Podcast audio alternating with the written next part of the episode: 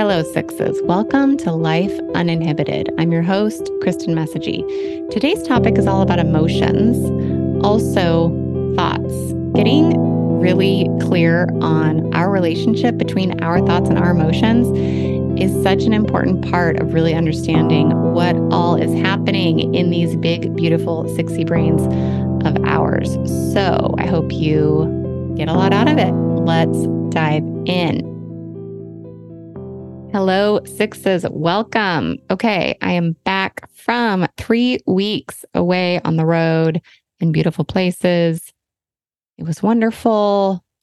I'm getting back into regular life. You know what's so funny? Tell me if this ever happens to you. As we're, you know, headed back and I'm starting to upload everything that you have to do in regular life, especially as school's coming up in a couple weeks for the kids and all the things, so many things, work, a, a home. Um, my brain was like, well, no problem because now you can just be a totally different person and handle all of the things differently and everything will be great. Like that is what my brain was offering. Does your brain ever do this when you're like, you know what? All I have to change are these four to six to 12 fundamental ways that I operate in the world. And then everything is going to be great. Uh, I saw my brain doing that and I got a hearty chuckle at myself as my brain was doing that. And the hard crash of realization when I got up this morning and you know what? There was just a whole lot of life in the way of my becoming a totally different person who handled life 100% differently. Um, if that never happens to you, then forget I said anything. We'll just scratch that. Okay. So, what I want to do today is talk about how we frame the Enneagram in our minds. Then I'm going to talk about a particular strategy that sixes use. And I'll probably share a couple examples because I think that's helpful. You all tell me that's helpful. So let's get into it. The framing that I want to offer may not be new to some of you, but it's very easy to forget. And I think it's incredibly useful to remember. In fact, to put front and center anytime you're looking at the Enneagram or truly any kind of personal work that we're doing. And the reason I think it's important to do this framing is it tends to take off some of the shame involved when we are looking at ourselves and how we're operating in the world, as well as add a bit of possibility and hopefulness and choice. So, what I'm talking about is when you say, I am a six, I'm an Enneagram six, that is an untruth that is potentially harmful to you. And here's what I mean. When we say, I am such and thus, in this case, I am a six. First of all, it's just not correct. You are a human being, a beautiful human being who has adaptive strategies that were developed many, many, many years ago, decades ago, that you did not choose, that were developed in response to and this is where we all get to decide, right? In response to how you came into the world, things that you dealt with in your childhood, the way that your system developed, the particular adaptive strategies that came on board for you that then became unconscious, right? None of this was chosen. We didn't choose this necessarily. I mean, I think some people have those sorts of belief systems. I don't personally. I think that what happened is we came into the world with particular sensitivities that then reacted to, you know, the day we were born on ongoing, we reacted automatically to those experiences with our particular sensitivities to then create and practice unconsciously strategies to survive, unconscious strategies for living. So when we say I am a six, it's it's not true. And the reason it matters, the reason this sort of semantic matters is because when we say I am something, we're, we're claiming it. And, and what do we then make that mean? This is where we want to bring in some curiosity for our own thinking and what actually is going on inside. So when you say to yourself, I am a six, and that means what comes up? What are all the things that, that means? Oftentimes, there's a whole big ball of negative associations that come with that. There could be positive ones in there too. If that's in there, great. I would challenge the positive ones not to just be difficult, but to, you know, what's the next layer there? Because a lot of times when sixes talk about their positive qualities, their next thought is, and why can't other people just be like me? Why can't other people be more like me? We kind of use the positive qualities in a way to almost victimize ourselves to others, right? Because one of our key strategies is to put ourselves in something of a one down position uh, to other people in the world. So it's just really interesting to get curious about if we say, I'm a six, and that means we're going to have a slew of negative thoughts. We might have some positive thoughts, but those might then have a negative twist. So that's something you can do for yourself. Just notice, okay, when I say I'm a six, and that means, what do I make that mean? You're going to get access to a lot of your unconscious automatic thinking. So when we say, I use type six strategies to survive life, or my unconscious uses or developed type six strategies in response to life, you're going to have a different reaction to a sentence like that. My hope is that you're going to have a, it's just, it opens things up in a different way for me, maybe not for you you can try this stuff on your own self and see what happens. But when I say to myself, oh, my unconscious uses type six strategies in response to life, I have a sense that one, I can notice what those are. I can learn what those are and notice when they happen for me. It gives me a sense that I could choose other strategies if I wanted to. I could develop another way of being in the world if I wanted to. And this is, you know, what we're doing in Enneagram work and any kind of growth work is we're looking at what we have going on now and we're trying to find ways and we're using tools and techniques to crack open choice. So we're not just stuck living our unconscious strategies, our unconscious, fairly predictable patterns. That's what we're doing. So, it's important to consider we are not a particular type. And again, this may not be news, yet, how are you really doing this in your own self? I know that when I work with clients and I show them this difference, it's often pretty profound when they're thinking, I'm a six, I'm this kind of six, I'm this way, it really is sort of claiming usually limitations and and just kind of like uh making them more sticky, more true inside themselves, as opposed to my system currently uses these strategies unconsciously because that's what I developed in order to navigate life. And that's also what other people are doing. They are they are separate from the personality strategies they are using to navigate life. So, I think that's super important. I know for me, it's super important.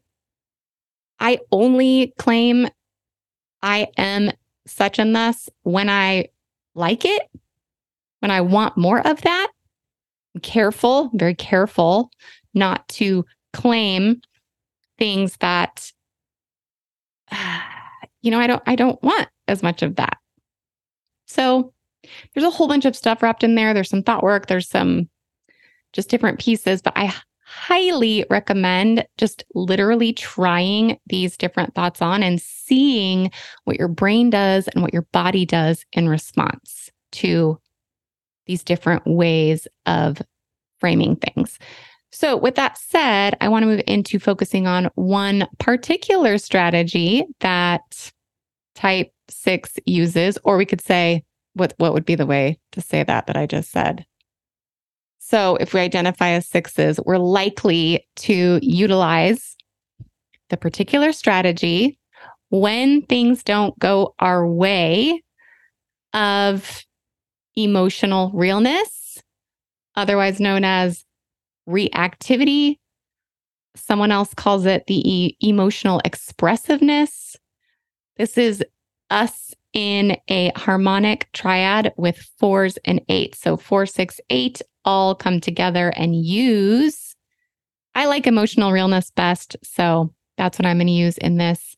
Riso and Hudson, I think they were the ones that originated the harmonic triads, which is what we're talking about. So this is how numbers, this is the strategy that numbers use when we don't get what we want, when there's any kind of discomfort or frustration or just things not going our way. We have an automatic reaction to it.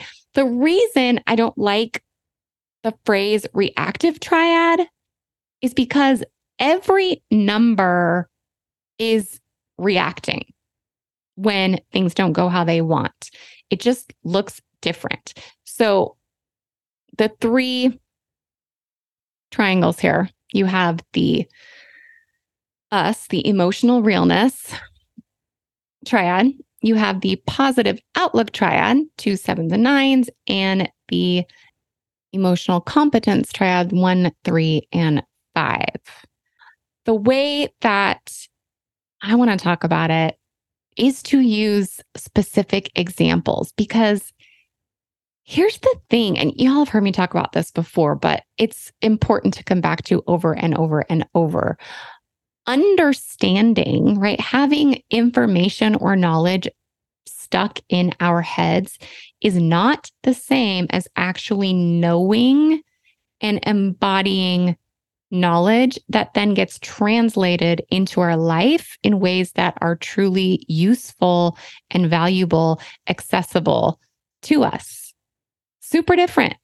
So, yes, get all the information. And, you know, at some point, what, do, what are we doing with it? So, that's why I like to use personal examples. Emotional realness means that when anything happens that we don't like, doesn't go our way, that we're not happy about, we tend to have everybody has emotions, okay, when things don't go their way. It's how do we respond to the emotions? This is why reactive is a problematic word to use here. Even though I get why they use reactive, it's a problematic word because just because someone acts calm doesn't mean they're not reacting. So, my husband, he's a one. If him and I, if there's a sudden flare, right, a potential for argument, we both are having internal reactions. He, as an emotional competence type, is going to use a strategy of like, hey, let's just look at this rationally. Let's just look at the uh, you know, the facts here. Let's just figure out what's right. Now, he might seem calmer than me, not to say ones are always calm, we know they're not, but in this case, he's still reacting. This is so important, particularly because women get judged as overreacting. And that's a bunch of bullshit and a whole nother topic. But it's really important, I think, for us to remove this idea of us being reactive, even though this is currently part of my program. Okay. I plan on updating that. anyway, point being, we're all reacting. Okay. Even a positive outlook type. Let's say that you, a six, and a nine get into something that could be an argument. Well, the nine strategically is going to sort of shut down and withdraw and seem very calm.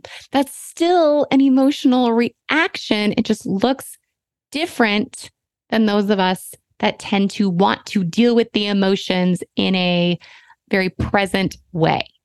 So, this is why I like emotional realness as the term. I also do like the emotionally expressive group. I like that one too.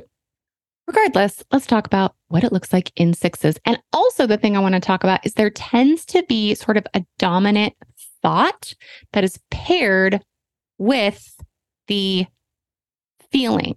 And this is really important. And this is going to give us some nuance in the differences within the triad themselves. So, four, six, and eight are all in this emotional expressing group or this emotional realness. I won't keep saying all of the terms every time I say them. You pick the one that you like. So something happens, can be anything. Okay, big, small, doesn't matter. Fours, sixes, and eights are going to orient to the emotions produced. This is, and, and again, everyone has emotions produced. It's just mm-hmm. how do we orient to the emotions and what is the underlying thought connected to the experience of having the emotions. And for sixes, there tends to be an underlying thought of, I don't know if I can handle this. It could even be, I'm pretty sure I can't handle this. And so the emotions are going to come. There's that unconscious underlying thought of, ooh, I don't know if I can handle this. I'm pretty sure I can't handle this. And that literally could be around the physical emotions produced or the larger actual circumstance that has happened that the six is having feelings about. So the difference there, for example, is with the eight is also going to orient to the emotions produced, but the th- underlying thought is going to be something more like, you know, this isn't right. Someone's got to do something about this. I will go ahead and do something about this. Right. And we all can just understand that this isn't right. And we can all really sort of you know galvanize around the fact that this anger is justified and i will handle it. Whereas the six is very much more like i don't think i can handle this. I need to find someone to handle this. I need to find people to validate this emotion because that's the other thing is sixes generally don't validate their own emotional experience. We look for external people to validate the emotion, and then we look to external people to essentially fix the emotion. So then the four, the underlying thought is more like, I need to be understood. I need to have people around me that understand this, that will feel this with me. And we're all just going to kind of like get on board with my thought. Different than I need someone to validate it for me, which is what the six is doing more of. Okay.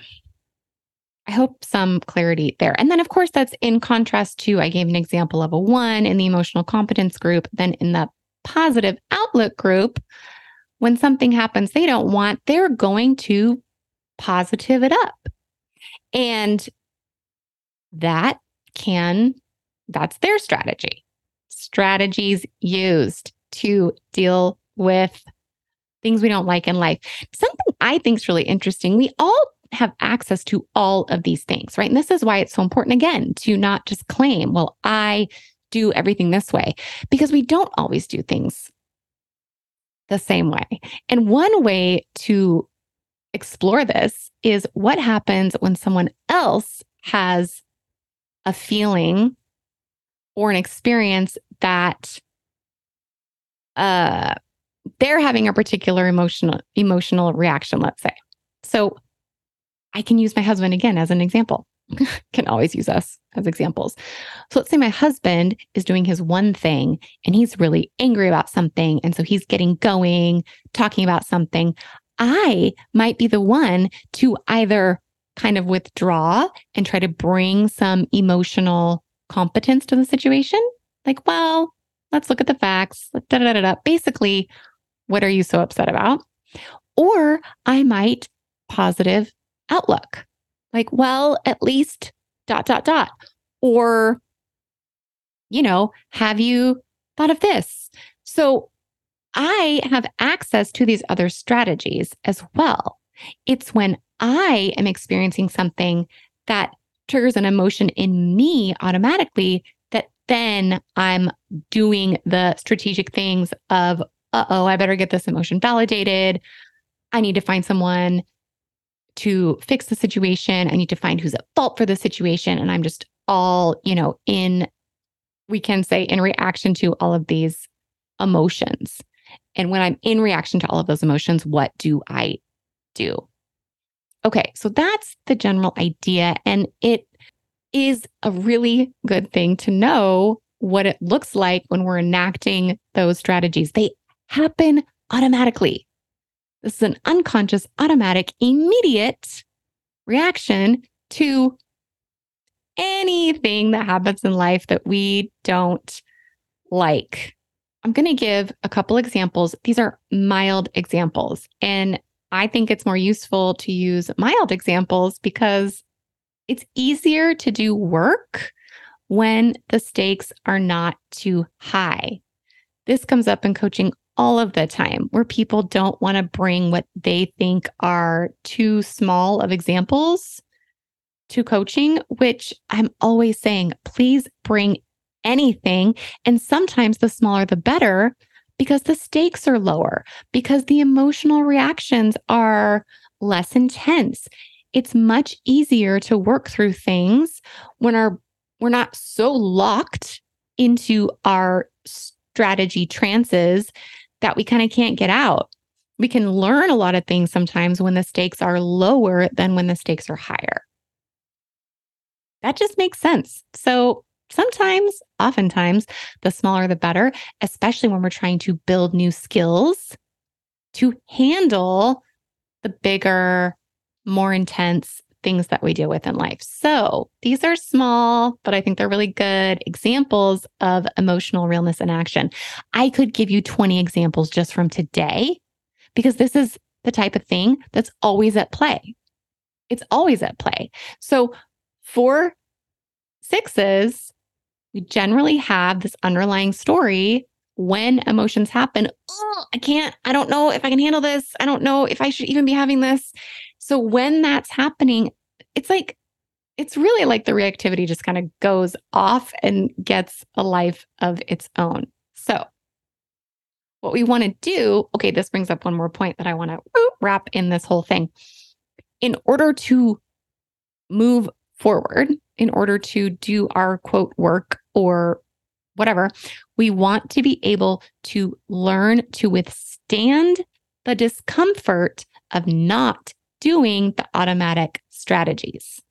This is why it's so important we learn what our automatic strategies are.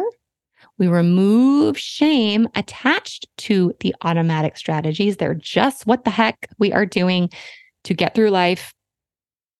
Just literally automatic strategies.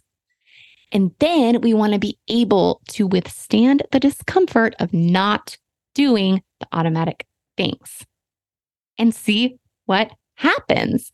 What cracks open when we don't just do the things and then enact the patterns that we always enact over and over and over again. So, here are my two examples. They're both from my recent vacation. So, the first one, driving. Okay, no, no, no. We're getting ready to go on a hike. And my daughter was struggling with something about her shoes. And my husband sees her situation and her emotional distress is going, and she's got something going on with her shoe. And he jumps in in a way that then she gets her feelings hurt and is crying and upset. So then I have a whole bunch of feelings produced, not just feelings, but narratives. Okay. Are you following me? So you all already know where I'm going with this. Daughter has a problem. Husband jumps in in a way that I think is harsh. I have emotions that happen, and the emotions bring with them a whole flipping narrative of doom. This is this is what we do, right? Narrative of doom. Okay. Now, because it's not my first day, he goes out.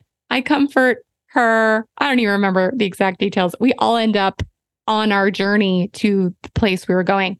And I am fuming, right? I'm I'm just all the feelings and all of the stories. And the stories are, of course, my brain goes back in time to all the ways he's always like this. And how dare he? And blah, blah, blah, blah, blah, right? My brain is gathering evidence to support the emotions that I'm dealing with, which are primarily fear and anger.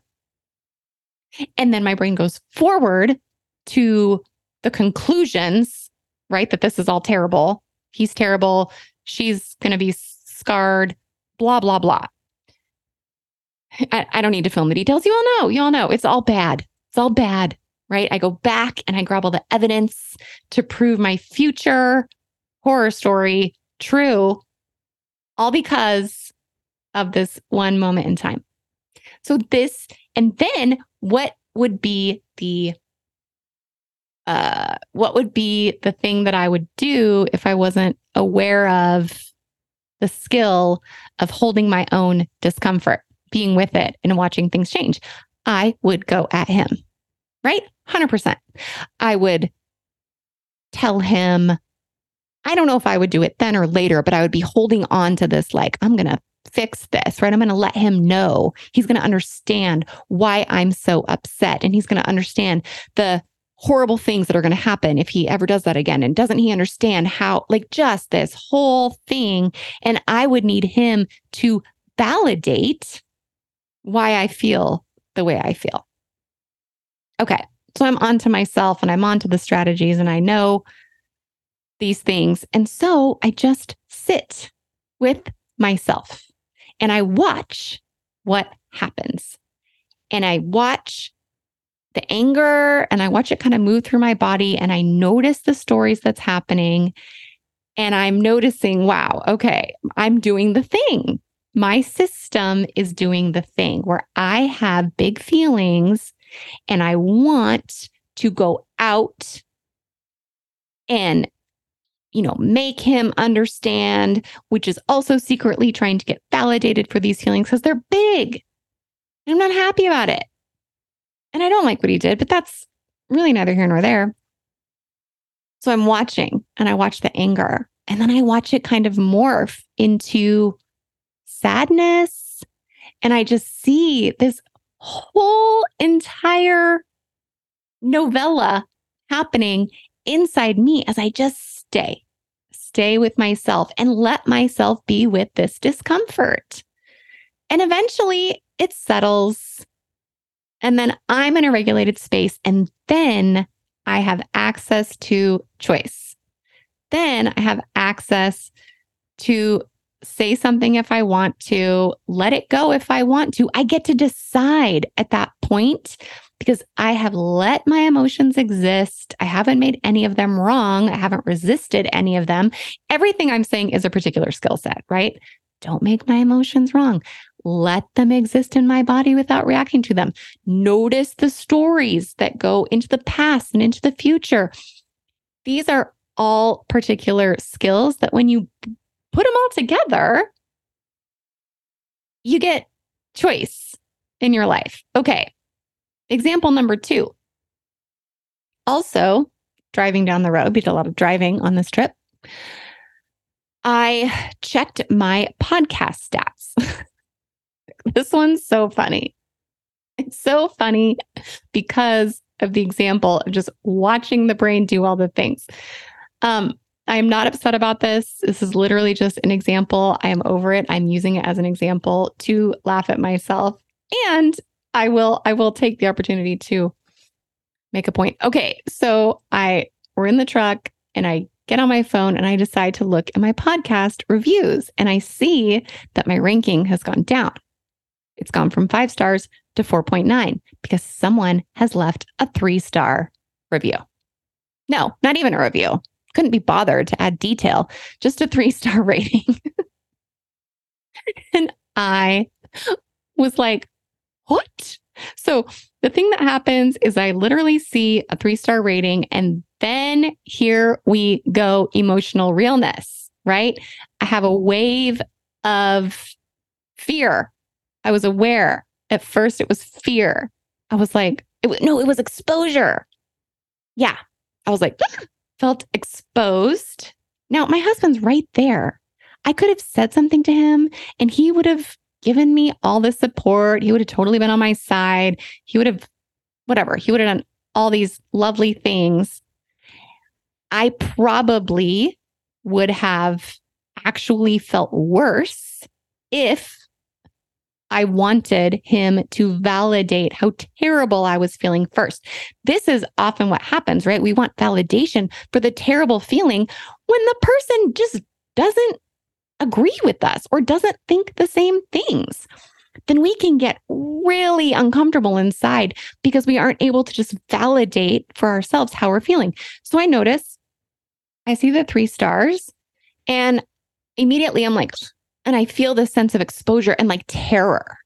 And my brain starts saying things like, people can just say whatever they want. They can just say whatever they want and impact your uh your deal here. They can just they can just say things. They can just put whatever number they want. They can just whatever. I felt very vulnerable, right? Very scared. And so I watched that happen and then I watched anger come up. And I was like, what in the world? Like how rude. You're just going to drop this lame rating without any review to explain why. Like, who does that? That's so mean. Okay, I will take this opportunity to say if you haven't rated the podcast and you like it, please go give it five stars. If you don't like it, just don't do anything. just leave it alone. Okay, so uh fear, anger, and the anger, you know, it, it was so fun to watch because it was just so self-protective. And I was like, oh wow, like I really have my own back here. Okay, that's fun. And then the funniest part was without any information, our brain fills in the hole with a story. So I decided that it was because I'm not Enneagram teaching enough. That's what I just, that's what my brain made up. Like, who knows why? Who knows all the reasons people aren't going to like me? Like, it's fine, truly, on like in in the in the real grounded world here now, it's totally fine. However, in that moment, obviously it was not fine. And my brain was doing what brains do. It was like filling in the gaps of the stories. And I decided, I was like, oh, I'm not being Enneagrammy, Enneagrammy enough. I was like, so that's fine. I'm just going to become the super Enneagram educational podcast. Like my brain made up the problem and then made up a solution. And also, hilariously, the solution was like not who I am, not how I work, not how I coach. It was very funny to just watch the whole thing happen inside of me without needing to do anything about it. And then after a little while, it resolved. It resolved. And I was able to access the truth, which is that people are going to think what they're going to think, they're going to do what they're going to do. It's actually okay if people don't like me or this podcast or whatever, I was able to access that, but I didn't try to get myself there on purpose without having my whole experience first. This is another skill set. when we are having big emotions, what we tend to do is go at ourselves and argue with our, ourselves about the experience, which short circuits the whole process and just has us feeling really lost inside, right? Like I'm thinking this, but I don't like that. And we try to change what we're thinking because we don't yet know how to just be with the emotions that will move through.